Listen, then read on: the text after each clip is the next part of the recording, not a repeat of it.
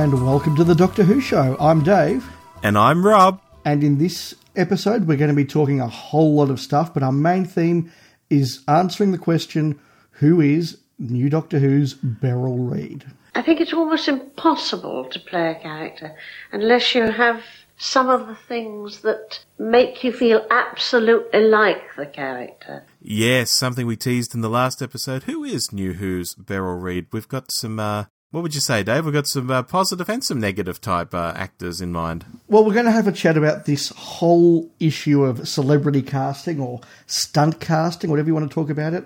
It's been talked about ad nauseum about the classic series, particularly JNT's era. John Nathan Turner, the legendary Hawaiian shirt wearing, soft spoken producer of Doctor Who. It was something I'd been campaigning for for a long time to produce anything. But we haven't really spoken about it much with the new series, but we've got 10 seasons to trawl over and say, does celebrity casting work or doesn't it? Yes, and as I started to go through those 10 seasons, I started to think, holy hell, there's quite a few people who, uh, who fall into these categories. And we've got a lot of good suggestions from our listeners as well. So that'll be making up our main segment, but quite a few little things to talk about as well in the meantime. Yes, why don't we rip into some news, Dave?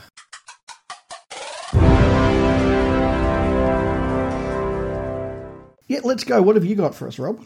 Well, as much as I'd like to talk about the Matildas winning, I think we should probably stick to Doctor Who. um, and Big Finish. This is something I uh, messaged you the other night and said, have a look at this link and please don't have an aneurysm.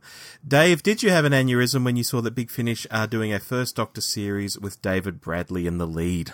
Look, I'm always honest with you, Rob. You're a friend. It's important to be honest with your friends. Thank And you. The, the answer is yes, I did. Oh, no. But it's okay. Look, look, jokes aside, when I read this news after you sent it to me, I'm, I'm going to be honest. I did sit there and go, I don't like this. This is an awful. Hmm. Then I sat there and thought, well, do I have any rational reason for not liking it? I actually don't. Okay. And if people are going to buy it and enjoy it, and they want to enjoy David Bradley's interpretation of the First Doctor, well, you know, I certainly don't have a problem with that.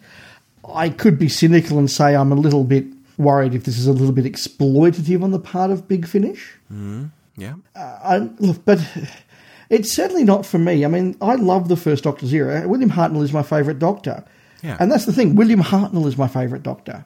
That's why I thought you might have the aneurysm, because this was dealing with your doctor. Yeah, and I'm comfortable with David Bradley playing the role in the Christmas episode. I've said before that if you can accept Richard Hurndall in The Five Doctors, you have to accept David Bradley. I'm still not comfortable with it, though. It still, to me, is inhabiting a space that is rightfully William Hartnell's space, and that doesn't sit very well with me. I'm not going to get up and down and complain about it, but neither am I going to go and buy this set of Big Finish. And yeah, I didn't like it, but I've got to admit, I've got no rational reason not to. Okay, let let me throw out a reason that, that could be rational. I don't know because I've I've just made it up. I think Big Finish does some good work, but I think it also milks the market, and I think a lot of people think the same because you see constant jokes online. You know, if someone mentions a one-off character from forty years ago, someone will make a joke about, oh, now Big Finish will make a twelve-part box set about it. It's almost a too obvious joke to be making. Everyone makes these jokes. Yes. And it sort of highlights that Big Finish does seem to be quantity over quality. So I guess the shoe fits in that respect. And personally, for me, and again, this is just personally, I wish they did less but super high quality stuff rather than just throwing out another month. Oh, here's another release and another release and another release and another release. And Sylvester's doing something and Colin's doing something and all the old doctors are doing something. And now let's branch off into all these other things. And they just pump out the stuff. And I think when you pump out a lot of stuff, quality has to dip. It, it can't not dip. And, and not only that, because I agree with everything you've said, but if you're just a casual buyer of the product or a casual consumer of the product, what do you buy? Like, there's now just so much product and so much content that, as somebody who has been a casual Big Finish consumer in the past, I just look at it now and go, I, I don't know where to start, and frankly, I can't afford to keep up with all this stuff. Yeah, in terms of buying the CD releases, that's true. Obviously, the, the downloads are cheaper, and when they have a sale and you get a download in a sale, that's even cheaper. I think I got a Sylvester McCoy story the other day for a buck or two. But I know what you're saying, particularly for people who want to collect the CDs. And I have, say, with the Eighth Doctor Adventures from Big Finish, mine are all on CD, and they have cost a pretty penny, even though I've bought most of them through sales. But yeah, I, I had to make that choice to collect Eighth Doctor because I thought, oh, well, there's Fifth Doctor and he's my Doctor, but there's Eighth Doctor and we didn't really get much of him, so I'm kind of interested in that. Oh, but hell, Sylvester McCoy seems to do a good job, and wow, everyone raves about Colin. Oh, what do I collect? I ended up collecting Eighth Doctor, but I wouldn't mind knowing more about the Fifth Doctor range or the Sixth Doctor range, but yeah, I just don't have the money. Yeah, and I do worry about just how far you go with all this. And some people won't mind, but I can now envisage a situation where next year they produce a box set of the Pertwee Adventures with someone playing Jon Pertwee, somebody playing the Brigadier, somebody playing the Master. Maybe Katy Manning comes in to play Jo, and Nick Briggs as the voice of the computer. You know, at what point do you just go, well, we'll just recast the entire Pertwee era? Yeah, well, well, they already have recast Pertwee. Can you hear me? Over. I know what you mean. You know, just going wider and doing more in that area. Yeah, where does where does it end? And, and there's a difference between let's do this as a bit of an experiment and see if it works, or just as a bit of a different thing. And, and, and Big Finish has done that. You know, the the ranges where they have un- unusual choices to play the Doctor. That's that's a great, interesting thing if you want to try it.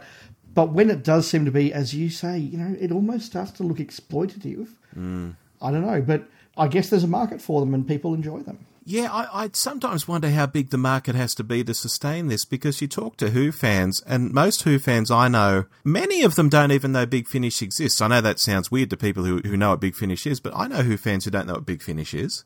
You know, I work with some of them.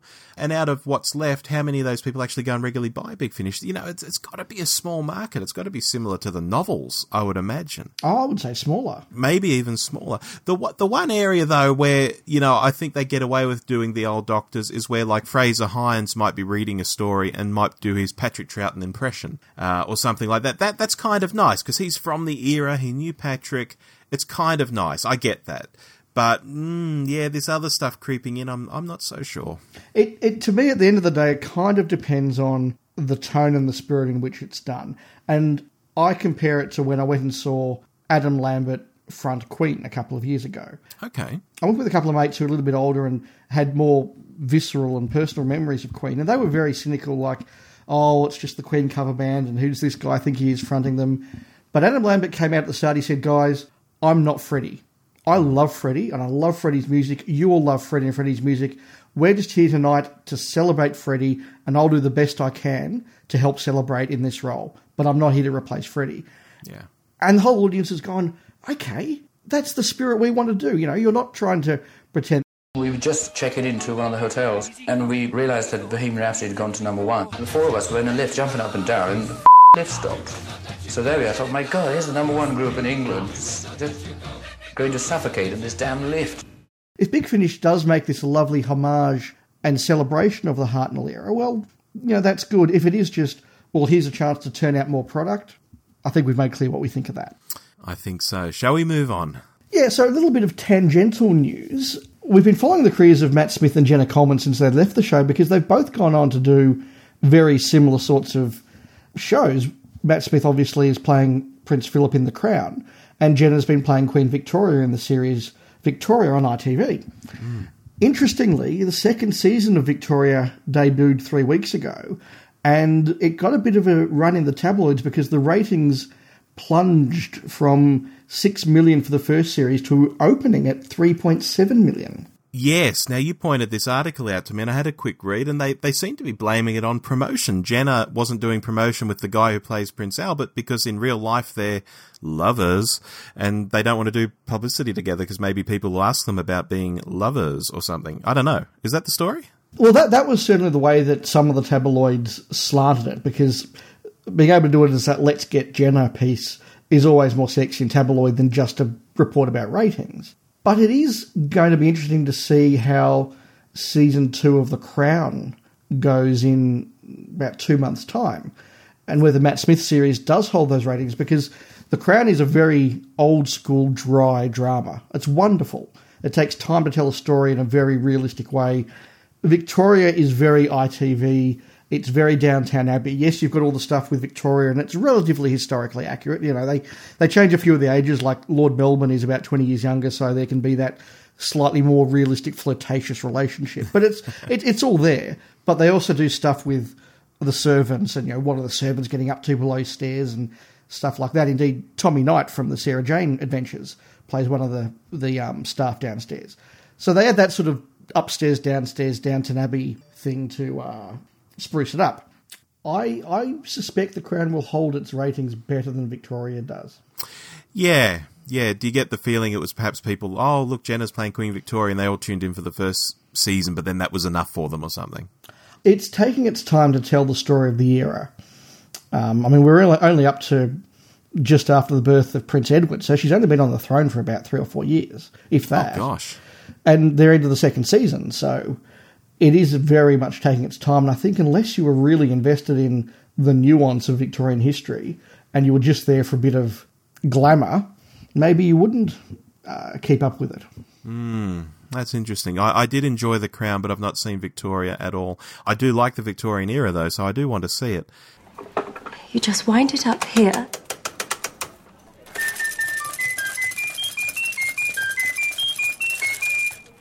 And you can have music whenever you want. Mozart, your favourite. Fair enough. What else have you got to discuss, Rob? Well, um, this is kind of strange, Dave, but Bradley Walsh, last time we sat down a month ago, we were saying, oh, this weekend we'll probably know if Bradley Walsh is the new companion. Uh, we're a month on and we still don't know. So, so we're in this kind of strange limbo where they haven't come out and said, no, look, that's bollocks. Don't worry about that. But they haven't confirmed it either. To me, that suggests there might be something in it. That maybe he is the companion, or at least he's got a part in the show, and they're just not wanting to spill the beans yet. I'm, going the other way. I tend to think that the BBC can't afford to go around and deny every rumour that pops up. So I think the fact they haven't moved on it would suggest that they're not going to. Okay, but what about him as an individual? If if if you're Bradley Walsh and you're not involved with the BBC, and people are saying, "Oh yeah, you're going to leave your game show and you're going to go on Doctor Who," and that's all false, you don't want people thinking that about you. Wouldn't you just tweet or you know go on TV and say, "Oh, that's just silly silly talk." No, that is true. I hadn't thought about it that way. You are you are right. Hmm. But interestingly, since we last spoke about this, I, for completely different reasons, completely unrelated reasons, went and watched a few episodes of Law and Order UK. Okay, And out of that, I had three thoughts. The first thought I had was this guy's okay. He's not blowing me away as a wonderful actor, but he's a very competent actor. He does his job very well. Uh, the second thought I had was every time that the British have been smug that the US networks steal one of their shows and it's a disaster, whether it's Fawlty Towers, Men Behaving Badly, um, Red Dwarf. You know, there's mm. just this run of British series that have been terrible. I think there, there are two exceptions Queer as Folk and The Office. They're the only two that have worked. This is a case of the British trying to do an American series, and it's equally as soulless and terrible and missing the point.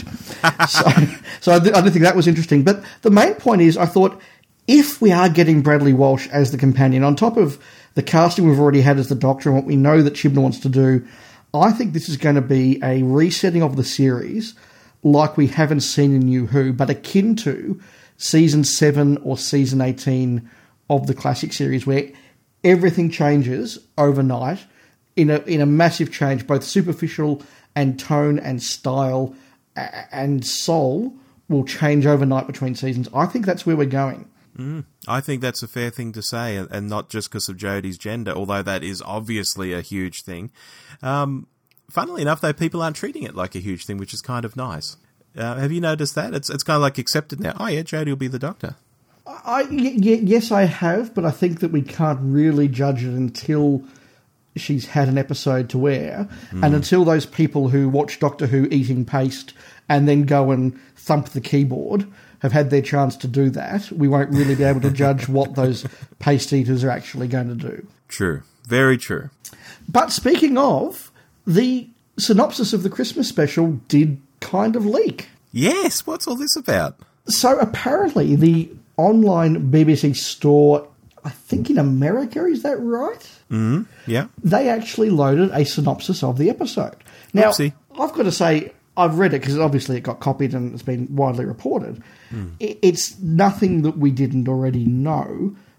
Although I think we, I think you could say at most, it's stuff we kind of thought we might know or suspected has now been confirmed. So I don't think we'll go into the details here because some people don't want spoilers. But if you are interested in knowing which rumours are correct about the the broad thrust of the episode, that is now out there. Just just check out a few Radio Times articles and it's all there. Yeah, you're quite right though in saying that it doesn't really tell us anything we didn't know because we've seen that sort of teaser trailer. We've seen scenes from that from which we go, "Oh, that's where they are. Oh, that's what he is. Oh, there's two doctors." You know, "Oh." And that's pretty much all this little tease says. And, and yet they yanked it down. Oh my god, pull it down, pull it down. It didn't really reveal anything, folks. Don't panic. Don't have a, you know, fit. Yeah, no, it was um interesting, but not a big big deal. Moving on, Harriet Jones. Did you like Harriet Jones, Dave? Um, Harriet Jones, former Prime Minister. I liked her in her first story. I liked her in her last story. Actually, yeah, I did like her. I don't. I don't think I ever did dislike her. No, I, I liked her. because there is a new book coming out called Now We Are 600, a collection of Time Lord verse by James Goss, and it's illustrated by Russell T Davies. And that's kind of cool. I think it's based on, I think, was it A.A. Milne wrote a book called Now We Are Six or something like that? It, it rings a bell. Yeah. Yeah, it's it's based on that, and so they've they've done a Time Lord version, and, and Russell T Davies, who is a surprisingly neat little caricaturist, has has done all these illustrations. And one of the pieces, one of the poems in it, is about Harriet Jones and the fact that she's still alive and didn't die in the Dalek attack in that um that season finale episode. And I got so mad about this. I, I shouldn't let these things worry me, but Russell T Davies is out there saying, "Yes, yeah, this is canon. She she survived. You didn't see her die on screen, so she's okay now." And I thought, isn't this just typical of New Who? just mm. pulling the mat from underneath all the drama, you know, saying, "Oh no, they didn't die," when that I thought was the whole point that Harriet Jones started off as this slightly bumbling junior minister, becomes prime minister by accident, then she gets really spiky and hard in the job, and the doctor actually has to remove her from power, and then she comes back in that finale, she helps save the day, and then gets killed. That was her redemption. I thought that was very powerful, but nah, that never happened, according to Russell T Davies. And I just thought, you are kidding. Look, I don't have a lot to add to that apart from what you've said. I, totally agree. I think that it was a wonderful dramatic moment. I think that it's the sacrifice you have to have to make the threat powerful and to make the resolution powerful and to make a redemption effective. It's a wonderful little piece of an episode I'm a very big fan of. But more than that, why why can't people just leave it alone? Why do we? You know, it's, it's bad enough when people living in their parents' basement go and write fan fiction about characters that have been long gone for 10 years. When Russell T Davies is doing it, come on, dude, you've got better things to do. You would think so. Anyway, we'll move on. We shall.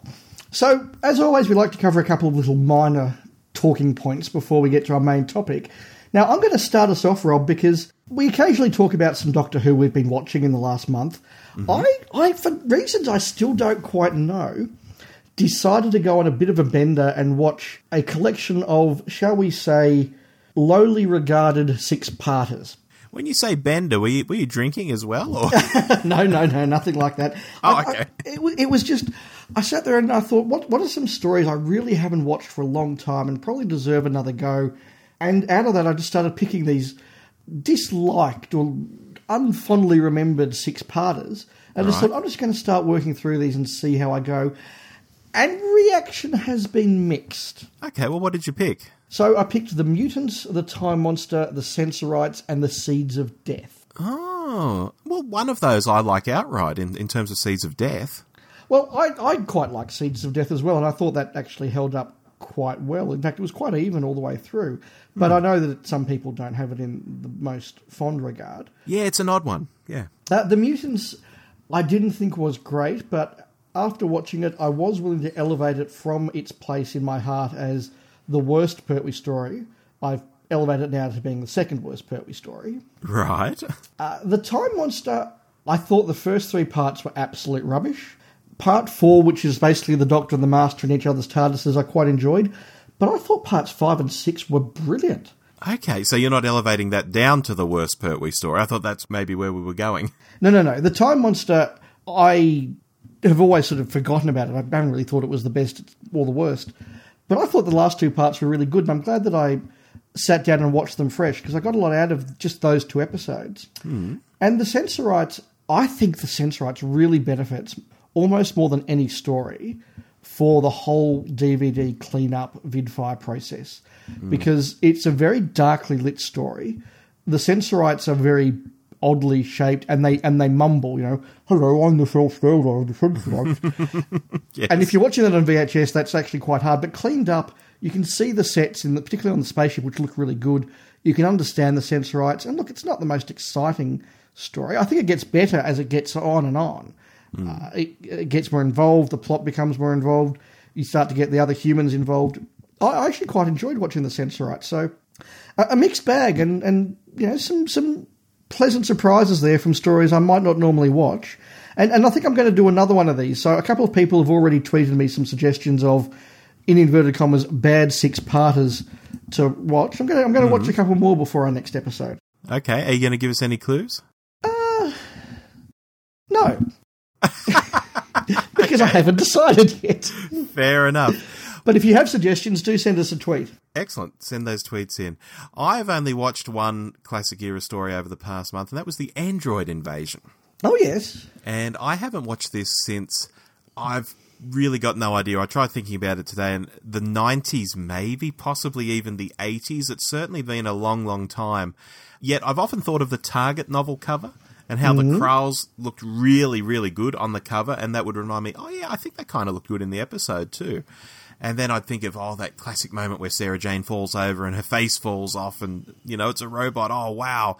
I think it probably suffers being part of season 13 when you think of what else is in there, you know, like Zygons, Planet of Evil, uh, Pyramids, of Mars, Brain of Morbius. Yep. yep. um, Seeds of Doom. yeah. Even without the presence of those stories, it's probably not great, but it's entertaining enough. It's it's Terry Nation being Terry Nation, but without Daleks. You know, it's it's it's fine. I, I quite like it, and I like the location filming.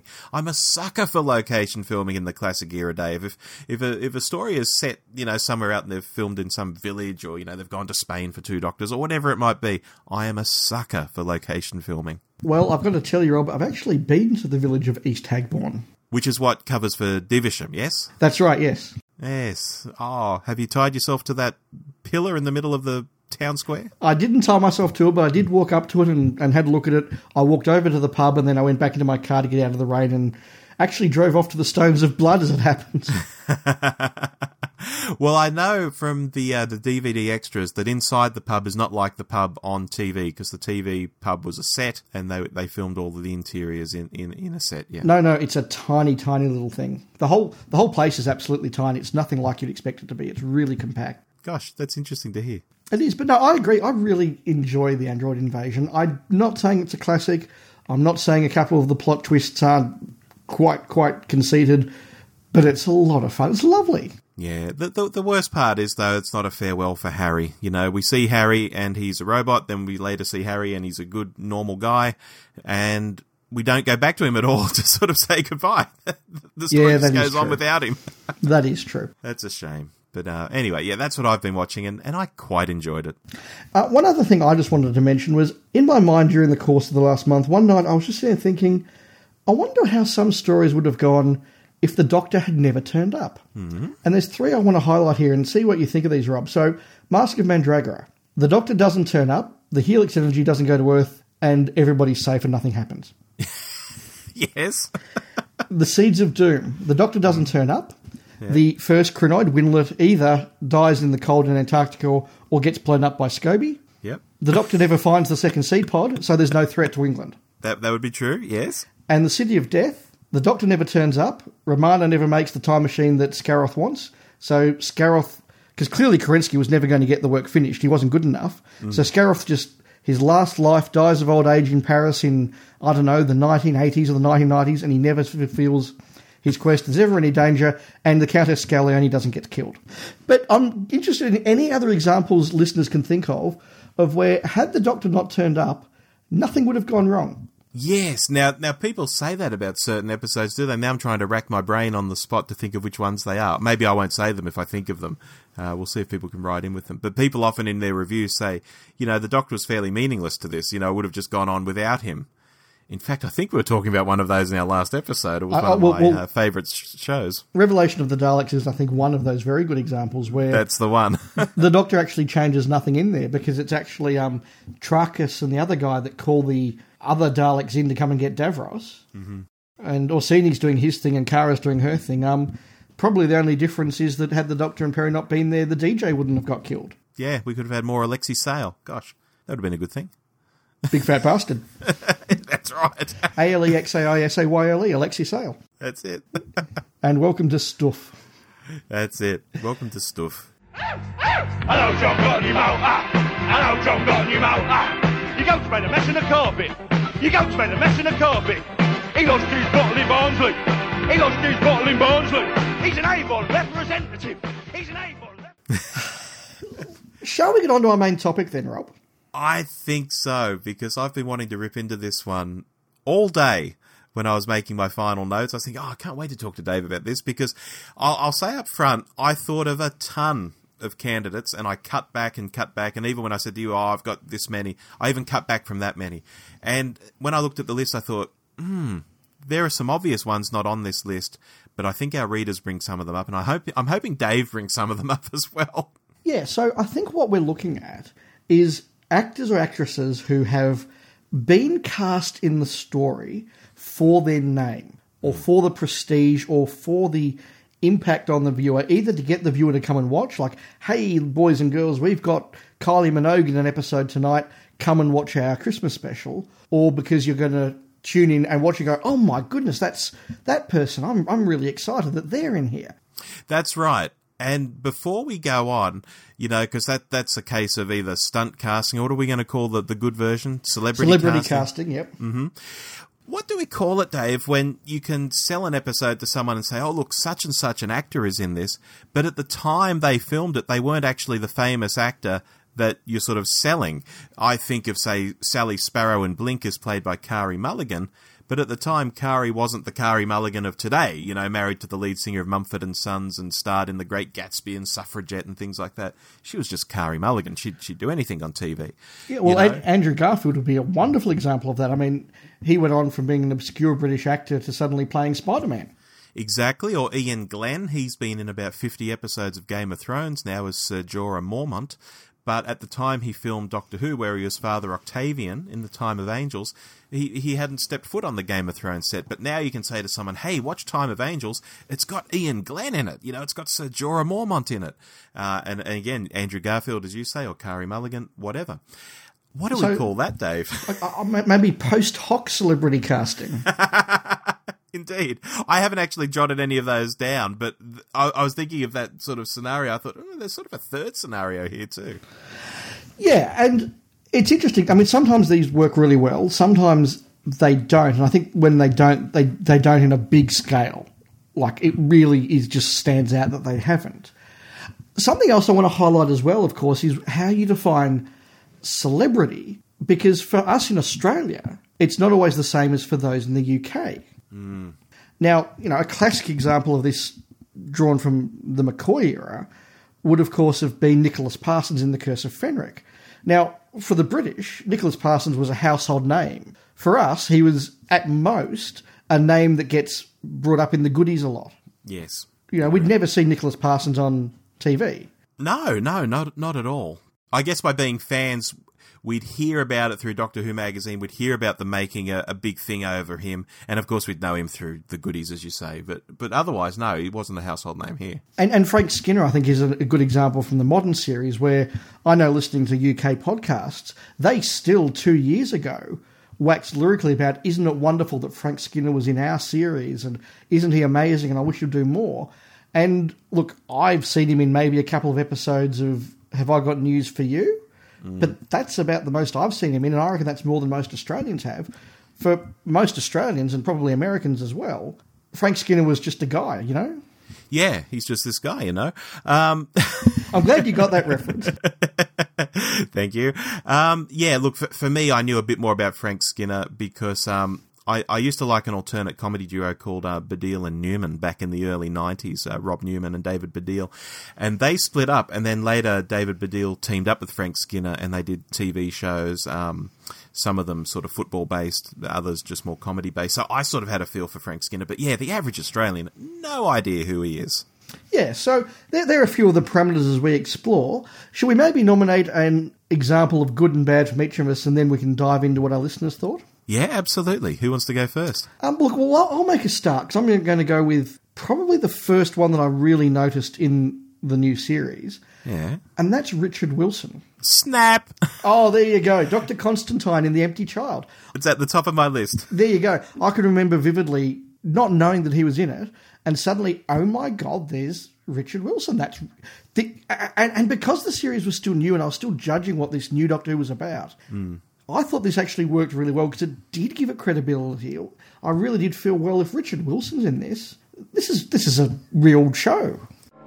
How did this happen? How did it start? In that bog drop, there was just one victim. Dead. At first, his injuries were truly dreadful. By the following morning, every doctor and nurse who had treated him, who had touched him, had those exact same injuries. By the morning after that, every patient in the same ward, the exact same injuries. Within a week, the entire hospital. Absolutely. I mean, when we talk about Richard Wilson, think of One Foot in the Grave. You know, he did about 10 years on that show as Victor Meldrew, so incredibly well known. However, not to be confused with Clive Swift, who I. who I confused him with originally, who was Richard in Keeping Up Appearances um, yes. um, for about five years, around the same time they were making One Foot in the Grave. So they're sort of contemporaries of each other. And he was in Revelation of the Daleks. And when I first saw The Empty Child, I thought, oh, it's the guy from Revelation of the Daleks. Then I realised later, oh no, they're two different guys. That's Richard Wilson. Oh, it's interesting that we both had that one. What, what was your second, Rob? In in the good category? In, in the good category, yeah. Okay, my second on the list is Derek Jacobi as Professor Yana in Utopia. Snap! Oh. Where did you get it? Hmm? I was found with it. What do you mean? An orphan in the storm. I was a naked child found on the coast of the Silver Devastation, abandoned with only this. Have you ever opened it? Why would I? It's broken. How do you know it's broken if you've never opened it? Because frankly, who didn't want more of that? You know, it was absolutely celebrity casting, but of the good kind. It, it absolutely was because not only did it bring a whole lot of gravitas to that episode, not only was it a genuine like, wow, Derek Jacobi's in Doctor Who, like wow, yeah, but he was brilliant. He was absolutely brilliant, both as the professor and then, my God, as the master, he was even better. Yeah. And as I say, who didn't want more of that? So I, I couldn't go past, you know, mentioning him and saying it was definitely on the good side of the ledger. And, and dare, dare I say from the start, maybe this is a theme that we might want to sort of see if it holds true as we go through. Both Richard Wilson and Derek Jacobi are actors who've earned their celebrity the hard way by doing really difficult pieces consistently well over decades and decades. And, and therefore, they are good actors and they can mm. do well with material. Oh, yeah, definitely. So, uh, you know, we don't normally snap with each other on these things. No, so I'm really surprised. The that's first really two. uncanny. Do you want to go first and give us just one example of uh, one that didn't work out? Yes, I I uh, I'm going to be a bad Australian and say Kylie Minogue as Astrid in Voyage of the Damned. I'm falling! Stop me falling. Okay, I was tempted, but I didn't, and I'll I'll I'll hear your explanation, then tell you why I didn't. Let's be honest, she's only there because she's Kylie, and it's a Christmas episode, and it's just. you know the part could have been played by anyone. It's absolutely stunt casting. You know, it's it's RTD wrapping himself in JNT's Hawaiian shirt and just saying, "Kylie, come on down." It's horrible. And I think you also left off the real reason there, which is just that Russell T Davies wanted to meet her.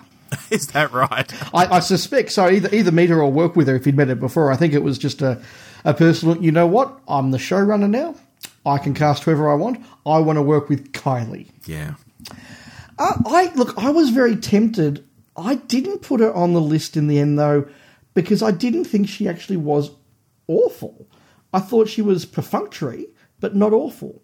And I thought, had it been a normal season episode, I probably would have. But it was just okay enough to get away with it in a Christmas special. Mm. Although I have to say, the biggest celebrity for me in that, well, actually, I wouldn't. I would. I don't even have a third. You've got Geoffrey Palmer, like Yeah. Geoffrey Palmer, Yeah. and you got Russell Tovey. Yeah, true. Very Um, true. and I, I was probably more interested to see those than I was to see Kylie. But look, yeah, I, I'm not going to say it's a wrong call, but I was perhaps just more generous than you. Well, you know, we talk about how people are perceived in different countries, and I think the UK has this crazy fascination with Kylie that Australians just maybe don't share. She has fans here, of course, but the UK just seems so fascinated by her, whereas we're we're not. Oh yeah, every episode of Men Behaving Badly would usually end with them sitting on the couch drinking lager and talking about Kylie. She's just not that interesting, guys. Trust us. But yeah, you are right. That is a very interesting cultural difference. Hmm. and what did you have for a bad, Dave? I'm going to be really obvious and just go for the first one that came into my head when we were doing this, and that's Maisie Williams as a shielder in The Girl Who Died. Surgeon, scientist, inventor, composer. It's a fantastic CV. You should try my journals. I read them myself now and then. Drink pomace wine. Have a little me time. You don't seem the nostalgic type. It's not nostalgia. It's curiosity. This is one of the ones I was hoping you'd bring up because she's not on my list, but absolutely. I just thought, no, no, no, I don't want her in the show, and there she was, and then she kept coming back. The problem for me is twofold. Firstly, because I haven't really watched the Game of Thrones, I've tried, I've just never got into it. It wasn't a celebrity for me. It wasn't like, oh, well, wow, they've got Maisie Williams. It was just, look, everyone's excited about this casting. I get it's a celebrity, but pff, I don't care who she is. And then, frankly, she was terrible.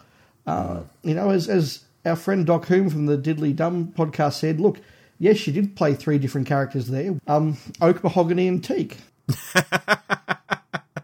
Spot on, Doc. Yeah. So that was one that for me, I, I thought it was a very deliberate attempt to try and uh, get into the Game of Thrones market and to and to and to walk in their shadow. It was it was obviously done for that reason, I think, and it just failed.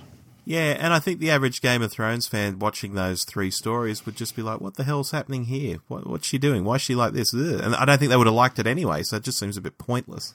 If you're using a celebrity casting to get their fans in, you've got to give their fans something to make them to make it worth their while. Mm. And I don't think those episodes did. Yeah, no, I agree. Look, shall we kick off with um, an email first before we get into all the tweets we got? Yeah, absolutely. Who's it from?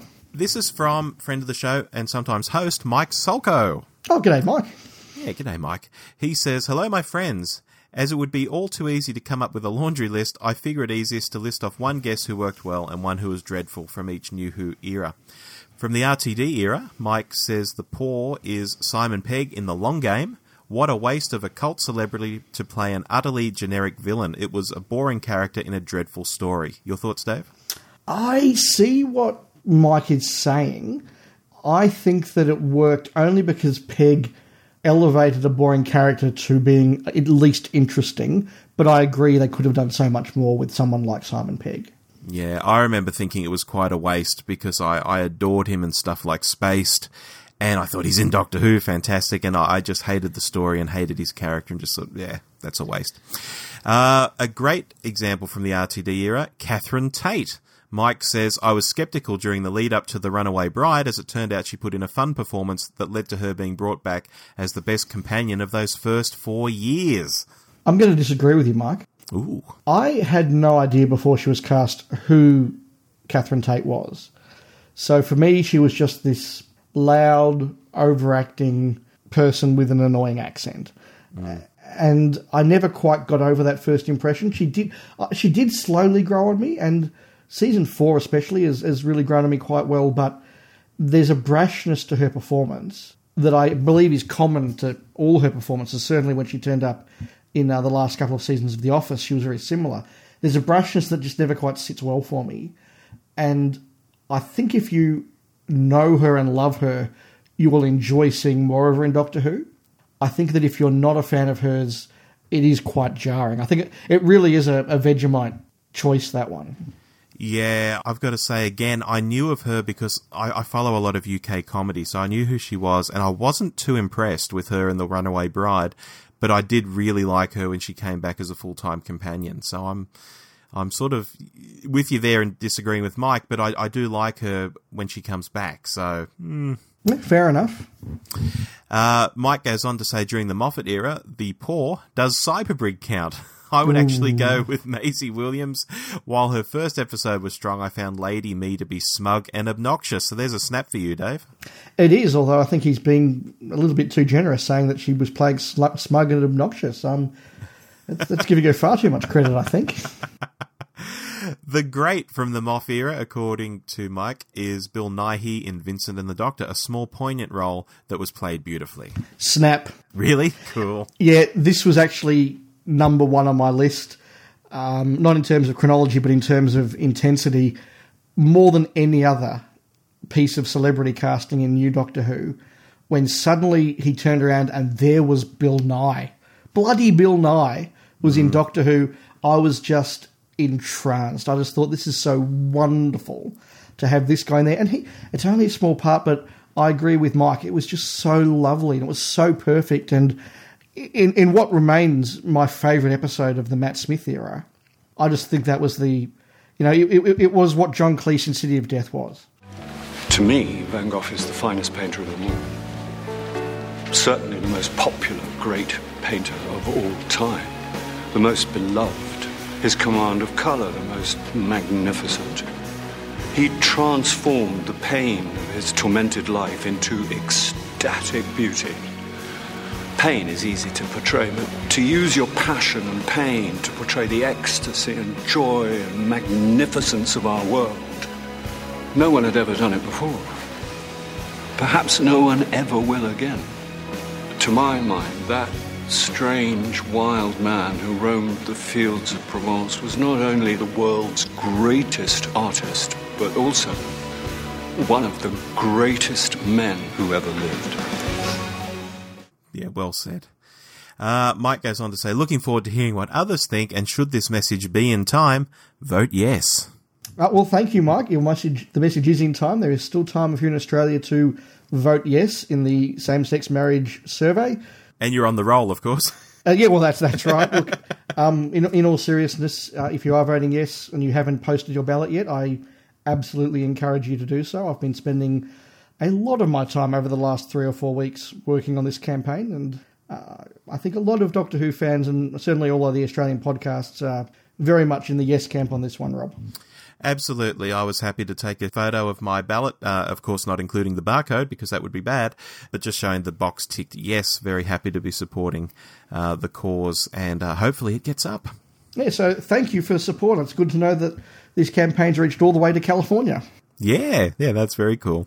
Let's move on with uh, what people have tweeted at us. We can rattle through these because we've got quite a few here. Michael Seeley at MP Seeley says Frank Skinner in that train one. Him, an actor? Leave it out. Hmm, sounds like Michael doesn't particularly like Frank Skinner. Yeah, it would be interesting to know what his experience of Frank Skinner was before Doctor Who. Whether he was coming in with those impressions of Frank Skinner beforehand. It sounds like he was. And, and I understand that if you're familiar with someone as basically being a comedian a presenter, that sort of thing, it is sometimes very hard to take them seriously in a dramatic role. And, and that's the problem a lot of people had with Beryl Reid. It wasn't that coming to her cold, you couldn't say that was a good performance. It's you just can't ever get out of your head. That's Beryl Reid. Yeah, true. Very true. So the next one we have is from David Clark, tweeting at David Clark with me, 1 4. He says, Lee Evans was brilliant. Malcolm Taylor in Planet of the Dead. So that was, of course, the unit scientific advisor. That's a really interesting one, and I think this is one of those controversial Beryl Reid ones. Mm. Some people love him, and clearly David Clark did, and, that, and that's that's interesting. For me, I could never get out of my mind that this was the guy from There's Something About Mary. Is that right? yeah, like his his performance in There's Something About Mary was just so brilliant, but so um, you know burning deep into the mind that I actually could never take that away and watch him seriously, which is really unfortunate for the actor. Like it really is what typecasting is about. Yeah. But I, I couldn't, I, I, I couldn't make it work. I wanted to, but yeah, he, his his past work was just so strong for me. How, how did you find Lee Evans? Look, I, I didn't really have much background on him, so to me, he could have just been, you know, a, a, an amusing actor with a Welsh accent sort of thing, you know. So I, I just really like that scene where it's like, oh, I'm talking to the doctor, you know, and you know, Tennant sort of rolling his eyes, yes, yes, it's me, you know. It was it was just a funny sort of scene that you know the the former Mm. unit scientific advisor was talking to the current one who'd read all his files and stuff and was obviously in awe of him. I just thought that was really fun. Yeah, and this is a, an example of where the actor hasn't given a bad performance. It's just the baggage they've brought in the audience's mind has undermined that performance, and they can't they can't get away from that. You know, I'm not I'm not knocking Lee Evans on this occasion. I'm just saying the baggage was too big for me. Yeah, and look, David Lancaster, who tweets at Duvid, this is a, good case in point. He has said Lee Evans' Planet of the Dead and Roger Lloyd Pack Rise of the Cybermen dire. So, so there's someone who doesn't like Lee Evans. And it's it's actually a snap from me as well. I had Roger Lloyd Pack on my list of of big mistakes. Oh, I thought- really? I think he's entirely unsuited to that role, and frankly, I don't think he knows what he's doing in that role. Still, it's not the only country in the world. There's always New Germany. This is the homeland, my birthplace. You may leave. I think it's actually a poor performance from a- a celebrity who can give very good performances. I'm not a Roger Lloyd Pack hater. I thought he was perfect in The Vicar of Dibley, for example. Yeah. But I just thought he was totally out of tone and sync with that story and didn't give a performance that matched anything going on around him at all. Yeah, well, I wasn't getting along well with that story anyway. Like parallel universe Cyberman invented by this guy. Oh no, no, no, this isn't right at all. Oh, it was a very. It wasn't an awful story, but no, I didn't enjoy that story much as well. It had a lot of flaws. And then people saying this is based on spare parts. I'm saying it bloody well is not. You know, you might have the guy's name in the credits saying it's based on spare parts, but it is nothing like spare parts. Don't besmirch its name. Yeah, so again, I think that I think Roger Lloyd Pack is definitely an example for me of poor casting, poor celebrity stunt casting. I have to really say that, and clearly David Lancaster agrees with us. Mm. Now, David Lancaster also sent in one on behalf of his dad, and he said, My dad says Anne Widdecombe when she was backing Harold Saxon. Now, I had to do some research on this, Dave, because I knew Anne Widdecombe was a um, UK politician. She was. But apparently, in 2008, there was some sort of mock commercial where she was endorsing Harold Saxon for Prime Minister. It must have been some kind of jokey thing. Maybe it was an online thing. I, I tried to find, I found a an image of it, but I couldn't find the actual video. There's a small segment of it, I think, in the episode itself. Is that right? I must have forgotten that. I, I think so. I've certainly seen it. Uh, no, Anne Widdecombe was a junior minister during the John Major government. She became a senior frontbencher when they were in opposition. Famously described the future leader of the party, Michael Howard, as having something of the night about him, which was a wonderful line that really finished his career in, ma- in many ways. Even though he, he went on for many years, but he never got away from that. That It was kind of a doesn't doesn't she look tired moment, perhaps. It yeah, it, it, it was a bit. It was a bit. Um, Anne Widdecombe never really amounted to much. I think she was um, all hat and no cowboy, frankly. Right. So another nomination we have here from Jeff Waddle, tweeting at Jeff Waddle sixty eight. He's going to nominate James Corden. Do you reckon this will be for good or bad, Rob? Well, I'm going to say snap here, but I'm I'm curious to know whether it's good or bad because I know what side I fall on. Well, Jeff has said about James Corden, and I'm quoting here, I'm reading this off the, the screen, these are not my words, as entertaining as chlamydia and just as irritating. So annoying, and he came back like chlamydia. What the hell? so I think that's a that's a thumbs down from Jeff on James Corden. Yeah, look, it, it is from Jeff, but Jeff, uh, and I know Jeff, we're mates and we talk on Facebook all the time, but I thought he was pretty good casting. You know, he was he'd been huge in Gavin and Stacey, so you know he was well known. He's even huger now, so it's an example of the uh, the Carey Mulligan effect and the uh, Andrew Garfield effect. You can point to these episodes and say, "Hey, look, it's James Corden in Doctor Who." But I thought he was really good because whatever you think of the stories, or even what whatever you think of Craig, the character he's playing, I think Corden nails him. Corden plays what that kind of person is like. And for that reason, I thought he did a really good job. You can have this back and all. What have I done? For a start, talking to a cat. Lots of people talk to cats. And everybody loves you, and you're better at football than me, and my job, and now Sophie's all, oh, monkeys, monkeys, and then there's that guitar. A statement on modern society. Ooh, ain't modern society awful? I really liked him in The Lodger. I thought that he was perfectly suited for that character in The Lodger. I thought he struggled with the material in closing time. Now, whether that's a case of he put in a poor performance or the script was quite poor and he couldn't elevate it, I'm not sure. But I definitely thought that his return appearance was much weaker than his first one. Okay, well, that's fair. Thank you, Jeff, for that. But but sorry, can I also add though, if you were somebody who was a casual television watcher and you thought, oh, James Corden is in this episode of Doctor Who, I might check this out. That probably wasn't a bad one for you to check out. If you were a Gavin and Stacey fan, for example, and then watched The Lodger, okay, it's not the same, but you might there might be enough similarity or enough tonal similarity to make a casual viewer go, oh, this is this is worth watching. Yeah, bonkers guy turns up in his life, does cool things, annoys him greatly. You know, it's, it's very funny. Mm.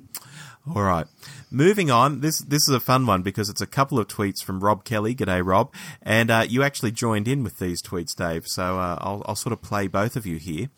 Rob Kelly says there are many examples of stunt casting in the new series, although stunt implies and has a negative connotation, but they weren't all bad. Catherine Tate is casting that worked, but Sir Ian McKellen's casting as the Great Intelligence's voice was pure stunt. You jump in, Dave, and say, Wait, Ian McKellen played the Great Intelligence?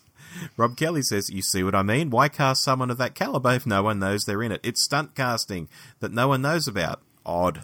Yeah, that's a really odd one. I genuinely had no idea that Ian McKellen had played the Great Intelligence in Doctor Who. I had no idea.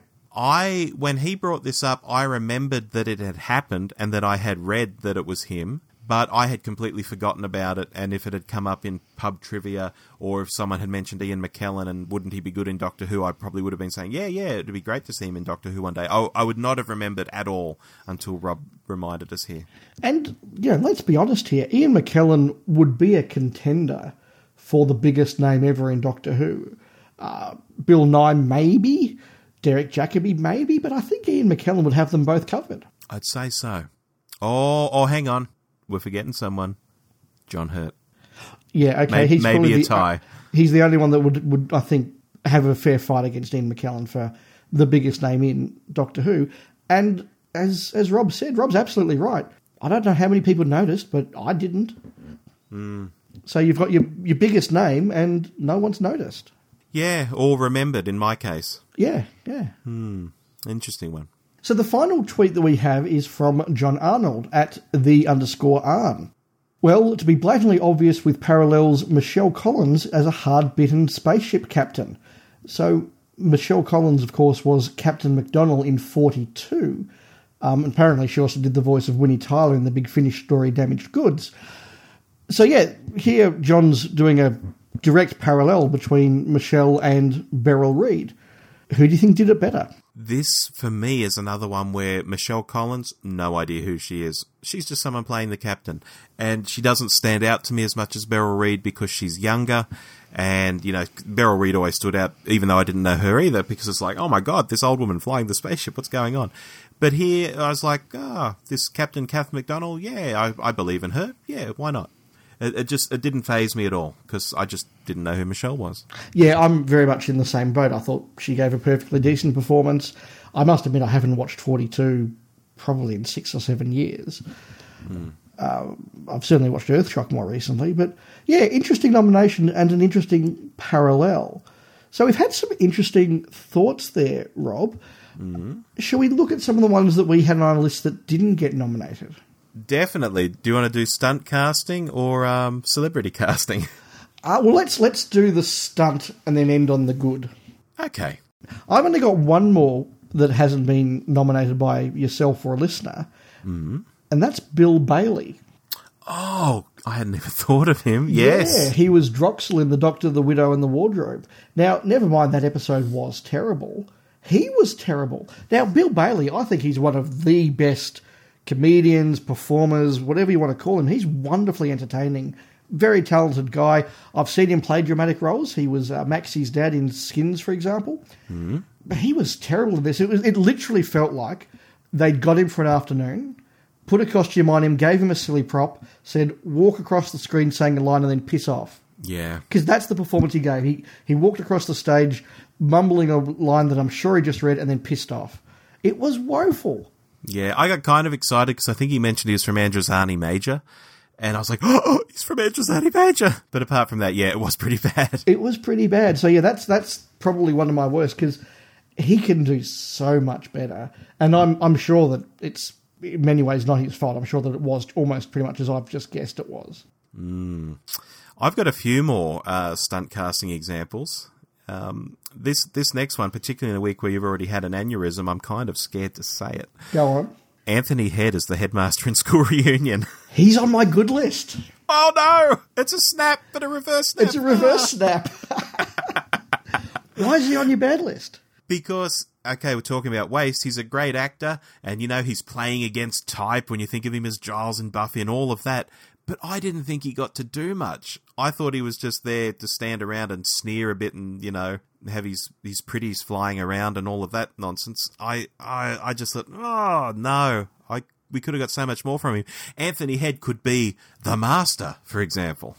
No, look, I, I think that I think well, so so let's let's go back for a moment. We both agree that it was a big deal he was in the show, yeah? Oh, absolutely. Yeah, so on that level it works. I think of his performance as being one where it needs somebody of his ability and his name because you've got the story where Liz Sladen comes back. Okay. And so your your villain needs to be big, and I think he was big, and he was the villain that made that episode. And when I think of him in that episode, I think of the scene where he and Tennant confront each other. I think it's one of Tennant's best performances as the Doctor. Is the two of them circle each other and just eye off each other and everything. I think it's a wonderful performance, and I think because he is such a big name and such a capable actor, it was needed and it was it was justified. Okay, I can I can cop that. Uh, I think this was an interesting one though. Reverse snap, first yeah, time. Yeah, okay. Uh, any any other bad ones you've got or I do. stunts? Go on. I do more stunt casting. Kate Stewart, as played by Gemma Redgrave in multiple episodes. I think it's just a case of we've got one of the Redgraves in Doctor Who. It's Gemma Redgrave. But she's just got worse and worse and worse each time she's appeared. It's really quite you you could graph it as like just this downhill slope of her performances. It's really bizarre. If it had just been her one debut episode, and that was all she did, would she have made your list? She may have made the celebrity casting list. Yeah, not right. The stunt casting list. Yeah, I can I can see where you're coming from there. That's yeah, okay. I'm with you on that. All right, and just quickly, some runners up. Uh, Seb, as played by Chris Addison in Death in Heaven and Dark Water. It was just to me a blatant. Let's get some of Capaldi's thick of it actors Oh. into the show, you know. And he's doing permission to squee. Ah, permission to get. Mm. Anyway, following on Oh, from that, no, no, no, no. That is a very good one. The only reason he wasn't on my list is I'd erased Death in Heaven from my mind. But had I not, he would absolutely have been on my list. Yeah, that was bad. Right. And following on from that, Rebecca Front, another thick of it mainstay, popped up in the Zygon invasion as Colonel Walsh, and she just seemed awfully cast. Just did some stupid things, let all the troops get captured and killed. It was just like, yeah, she's there because she was the minister in the thick of it, and now her and Capaldi are on screen again. Yeah, I, I get it. I get it. Just no, no, no. I, I agree with you. The only thing I'll say is I wasn't disappointed because I didn't really rate her performance in the thick of it either. you like the, the first season with the other minister. Uh, I do. Well, let's face it. You're not watching that show for the ministers, are you? Well, no. no that's true. You're watching it to see when Capaldi swears next. What was I, I was going to say? I watched it to see how similar to my job it is, but Oh, good one. what's what's one what's one of your celebrity list? On my celebrity list, okay, so I've done Richard Wilson, done Derek Jacobi. Okay, this could be a snap. I'm hoping it is, actually. Michael Gambon as Kazran Sardik in A Christmas Carol. Uh, it's not, but I'm not going to disagree with you.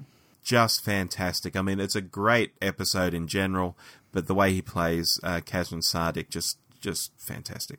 I'll, I'll disagree with you there, though. I think Oh. that it is an ordinary episode that is elevated to greatness because of Gambon.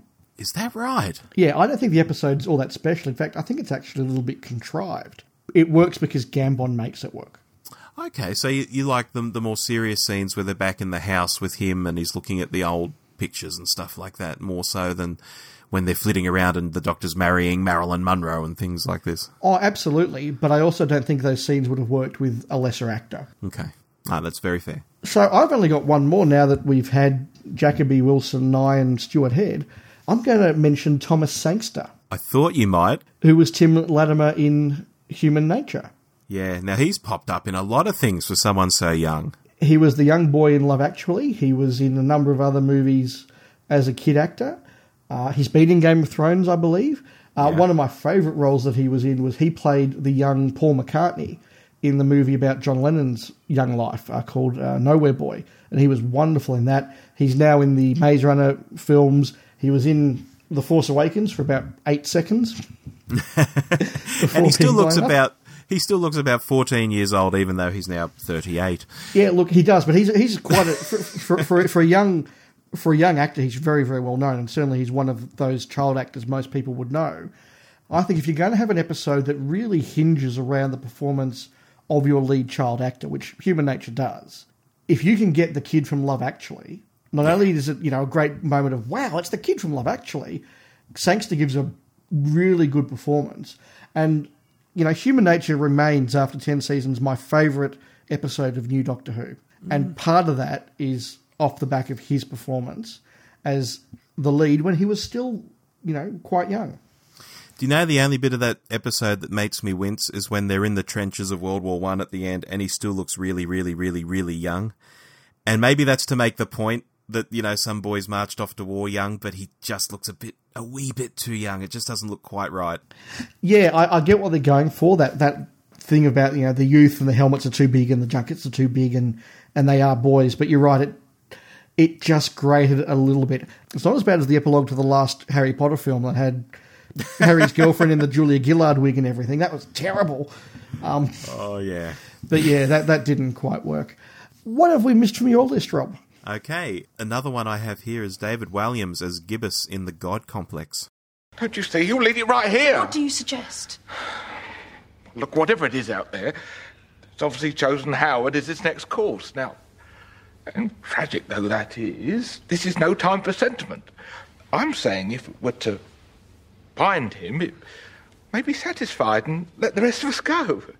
Now, this to me is absolutely celebrity casting. I mean, David Walliams, you know, hot as hell at the time for Little Britain, and they put him in, you know, funny makeup, and he's in this episode. I thought it could be a complete disaster, and I actually really liked him in it. You know, just the, the cowardly sort of character he played there. I thought he did a really, really good job. So I couldn't call it stunt casting, definitely celebrity casting for me.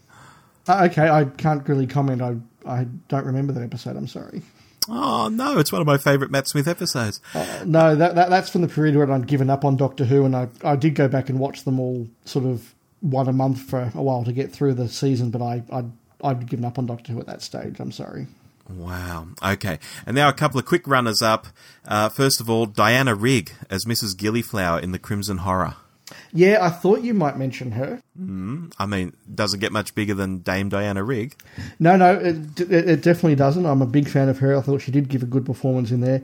I must admit, there's a, another Victorian senator who I work with who looks very much like Diana Rigg, and I have to resist the temptation every time I see her walking around Parliament not to say, "Mrs. Peel, we're needed." that would be awesome. now, we mentioned uh, Sir John Hurt earlier, and I'm not going to choose him here, but I am going to choose another doctor. I'm going to say Tom Baker is the caretaker in Day of the Doctor. oh, deep cuts there, Rob. Deep cuts. Why, Dave? Why? Well, just I didn't. It wouldn't even have occurred to me to say Tom Baker, but I think you've just won the game. Yes! Yeah, no, that's a really that's a really interesting call. I, and look, you're absolutely right. He was cast for the only reason that he was Tom Baker to make us all go, "Wow, that's Tom Baker on screen," and we all shed a tear and said, "Wow, that's Tom Baker on screen."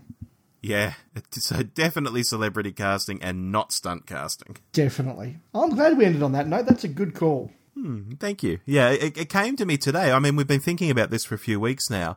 It hadn't occurred to me, and then just when I was making the list today, I thought, "Oh, hang on, I wonder if Dave's got this." No, that was good. I like that. So, any any final thoughts to wrap up this segment, Rob? Yeah, look, I'm I'm just briefly looking at my list, and there seems to be an awful lot of stunt casting or celebrity casting during the uh, RTD era. You know, that's not to say there isn't during the Moffat era as well, but I'm just wondering whether of the two guys, RTD isn't a bit more JNT, perhaps. Yeah, I think that is the case, although both producers have certainly done it, but I think Russell T Davies revelled in it a lot more. One thing that I've taken out of it, just looking over our list and our discussion, is it's not a perfect fit, but where we've talked about them being celebrity casting, they tend to be people with a long body of work who are recognised for, for a great deal of stuff. The stunt casting tends to be, and you used the phrase earlier, someone who's really hot in that moment, Mm. but maybe doesn't have the, the wherewithal or the, dare I say, gravitas to back it all up. Yeah. Yeah, no, that's a good point. It's it's it's a very interesting thing. I think we could dig into a, a, a bit more perhaps in the future. If, if our listeners have got any thoughts on this as a whole, not so much your picks, but as as a concept, why not write in and let us know your thoughts as well? Yeah, and overall, is is New Who as guilty of it as Classic Who? Is it better or worse? I th- I think it's worse because I don't think it was much of a thing in Classic Who until the JNT era. There obviously were guest actors, of course there were, but not to the degree or the celebrity I think that JNT was pulling in. And I think it's partly because modern filming techniques both try and sport the way they can film little bits here and there, and you know contracts can be much more varied. Does allow for a bigger name just to come in and do a couple of scenes or just do a day, which really there wasn't the flexibility to do that so much back in the day. Oh, e- exactly right. And and I'm thinking because I've been listening to an episode of uh, the Complete Menagerie. Where they're talking about the Sylvester McCoy era, and they mentioned Dolores Gray, who was roped into Silver Nemesis because JNT wanted Dolores Gray in Silver Nemesis. And to this day, like the guys on Complete Menagerie, I have no idea who Dolores Gray is or why she's famous.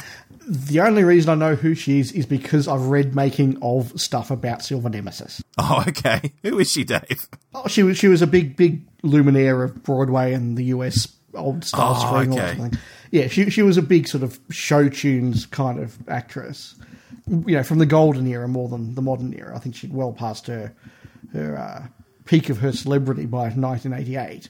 Right, I've just pulled up the TARDIS data core while we're talking, and it says Dolores Gray played Mrs. Remington in the Doctor Who television story Silver Nemesis. Yes, we know this. This was her last televised role. well, there you go. that says a lot about JNT's picks right there, I think. I think so. Okay, shall we put a lid on that?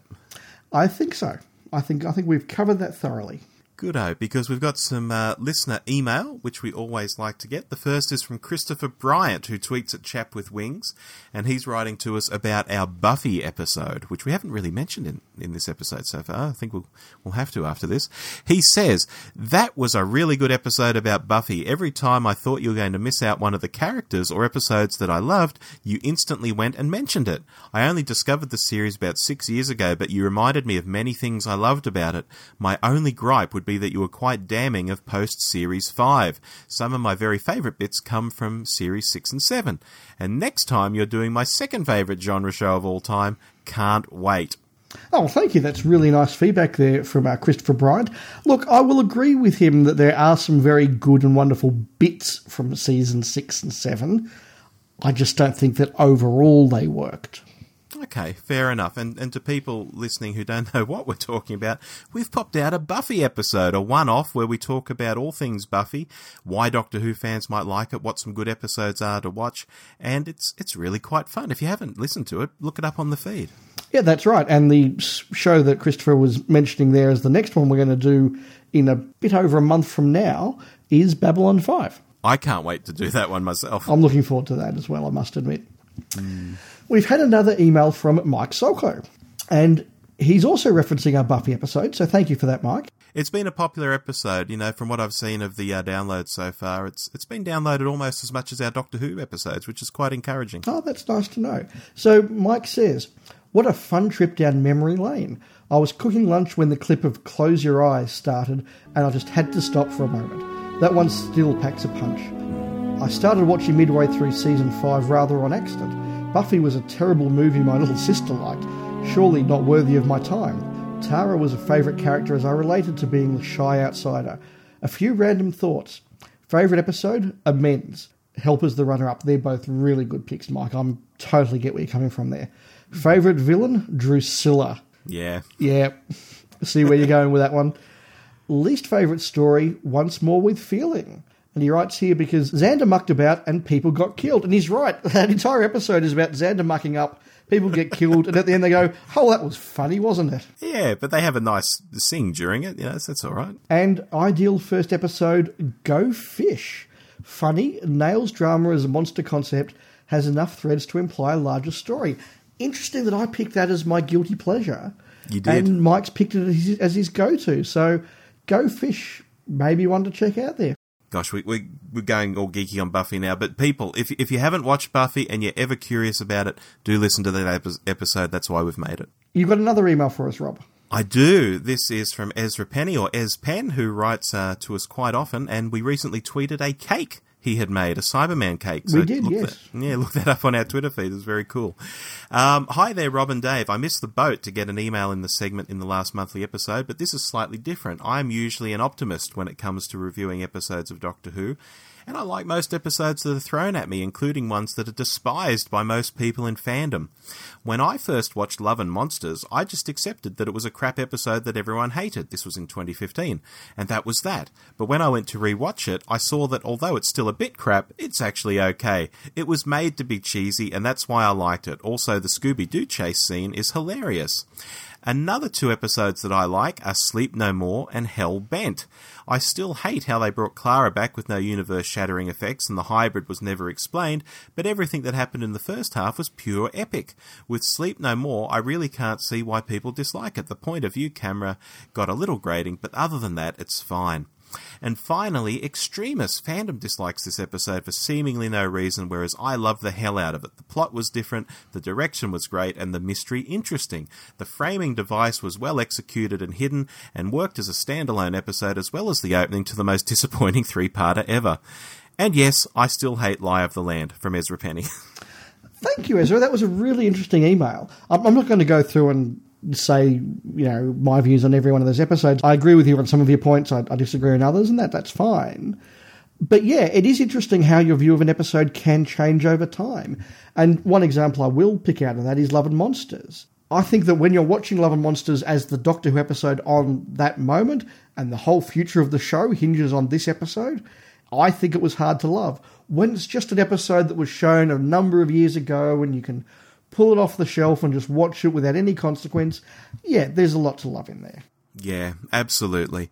And and again, I won't go through all the points either, but uh, in terms of Extremis, I'm right there with you. I actually liked Extremis the first time around. Yeah, fair enough. Now, Rob, before we go, just a little bit of a side topic because we're we're entering that magical time of the year when It's the most wonderful time. oh, sorry, that's, we're not We've- quite there yet. we've just finished the summer blockbuster season in the cinema. We haven't got to Oscar bait season in the cinema, but we're in television launch season when all of the US networks roll out their brand new shows. And so I've got a list of ones that I'm going to be, be checking out. Now, one I did want to mention, though, is The Orville, which is now two episodes in at the time of broadcast. hmm This is basically Seth MacFarlane does Star Trek. Yes, and would you say Star Trek: The Next Generation specifically, or Uh, it's a cross between that and movie Star Trek. okay? I will say that there's absolutely no doubt that everyone making this show loves Star Trek. The way that it's been written, the way that it's been shot, particularly, is just a love letter to Trek. The problem I have here is that it reminds me of what happened when Barry Letts and Terrance Dicks made Moonbase 3. And Terrance Dicks later said the problem was that it didn't have enough sci fi for sci fi fans, and it had too much sci fi for drama fans. Yeah, And I think this is the problem I've had with The Orville after two episodes. It doesn't know if it's a drama that occasionally has a witty moment or it's a Seth MacFarlane comedy set in a dramatic universe. And hmm. there are times when you're going, this would be a really good episode of Star Trek, and now he's having a silly fight on the bridge with his ex wife. yeah. I'll be very interested to see which direction it goes in because at the moment it's not quite sitting well with me, particularly in a couple of weeks' time when Star Trek Discovery comes out. Yeah, that's right. In fact, that's popped up on Netflix here in Australia. I don't know if it's on Netflix all around the world or whether it's just Netflix here, but I know that I'll be able to watch that as each episode comes out. Yeah, so I'll be interested to see how that compares. I have also watched the first episode of The Good Doctor. That wasn't too bad, although, like every medical drama, I don't know how sustainable it'll be, but it won't be bad. But yeah, there's a few more TV shows coming out. I'm going to discover maybe my next favourite TV show on my next love could be just around the corner. Yeah, oh, that's that's a very exciting feeling. I'll just say on the Orville, I've not seen the Orville yet, but I've been excited to see it since I first heard about it a few months ago. After the first episode, I saw some people saying, "Oh, it's really great that they're letting the drama actually play out, and it's not just joke after joke after joke." Maybe after two or three episodes, that same person might be saying what you're saying, like, mm, "They do let the drama play out here, but then they go to a joke, and maybe it doesn't quite fit." you know. So I'll, I'll, look. I'll go into it with an open mind, but I can see where you're coming from and can see where there might be potential issues. I'll be interested to hear your verdict if you've seen a few by the time we do our next recording. Okay. Meanwhile, for me, I've been very late to this party, but I've been watching Rick and Morty, and I've uh, caught up to the current episodes where we're actually watching them week by week. And I've got to say, particularly these last few episodes, I've never watched darker entertainment in my life. I don't think it's it's really wow. It's actually quite subversive. Some of the dark stuff they pile in there amongst all the jokes. Oh, interesting. I haven't seen it. A few people have recommended it to me, and I, I, I will try and check it out sometime if, if life gives me a few spare hours. Uh, I did actually see a tweet about that today, purely by coincidence, that said clearly Rick and Morty has now got popular enough for people to pretend they don't like it to seem cool. yeah, well, this is the third series they're just about to wrap up, so yeah, it's probably around that time for a backlash. Interesting. Mm. So, for those who haven't checked out our Buffy episode in the last month, we encourage you to do that because it is designed for people who both have seen the show and want to reminisce with us, but also for those who know nothing about it to learn what it's about. That's right. And of course, we also have all our usual content up on the feed, including Random Fandom, our new show from the guys who used to do the Letter Lords, Jim Cameron and Bob Fleming, You and Who Talking, all that good stuff. It's all there on the feed. Check it out. And what's our main topic for next month, Rob? I think you're going to want to tell us what this one is. I do, Dave, because our topic next month is Davo. Next month, we're all about Davo. Oh, we're all about the Davo. I am very excited about that, yes. I've, I've already got a number of thoughts to, to discuss. I think there's going to be a lot to thrash out about Mr. Davison's era. Yeah, I think so. I think so. It's going to be really good. And I'm not going to be silly and keep saying it's the best era in Doctor Who and all that stuff. I, I do want to have a serious conversation about it. It's... No, but I reckon that'll probably be in your opening monologue. Oh, of course. and on that bombshell. Yes, on that bombshell, we'll be back on October 29 with the October episode. Oh my god, the year's disappearing. Lots of fun. And until then, enjoy the month and we'll talk to you in four weeks' time. We sure will. See you then. Bye. You've been listening to The Doctor Who Show, the podcast where too much Doctor Who is barely enough. Subscribe to us on iTunes or listen through the website at www.thedwshow.net. Write to us at hello at thedwshow.net or send us a quickie on Twitter at The DW Show. Facebook.com forward slash The DW Show is also a good place to find us if you're so inclined. Our version of the Doctor Who theme arranged by George Locke. Look him up on YouTube, folks. This podcast is intended for entertainment and informational purposes only. Doctor Who, all names and sounds, and any other related items are trademarks and or copyrights of the BBC. All other trademarks and trade names are properties of their respective owners. The official Doctor Who website can be found at www.bbc.co.uk forward slash Doctor Who.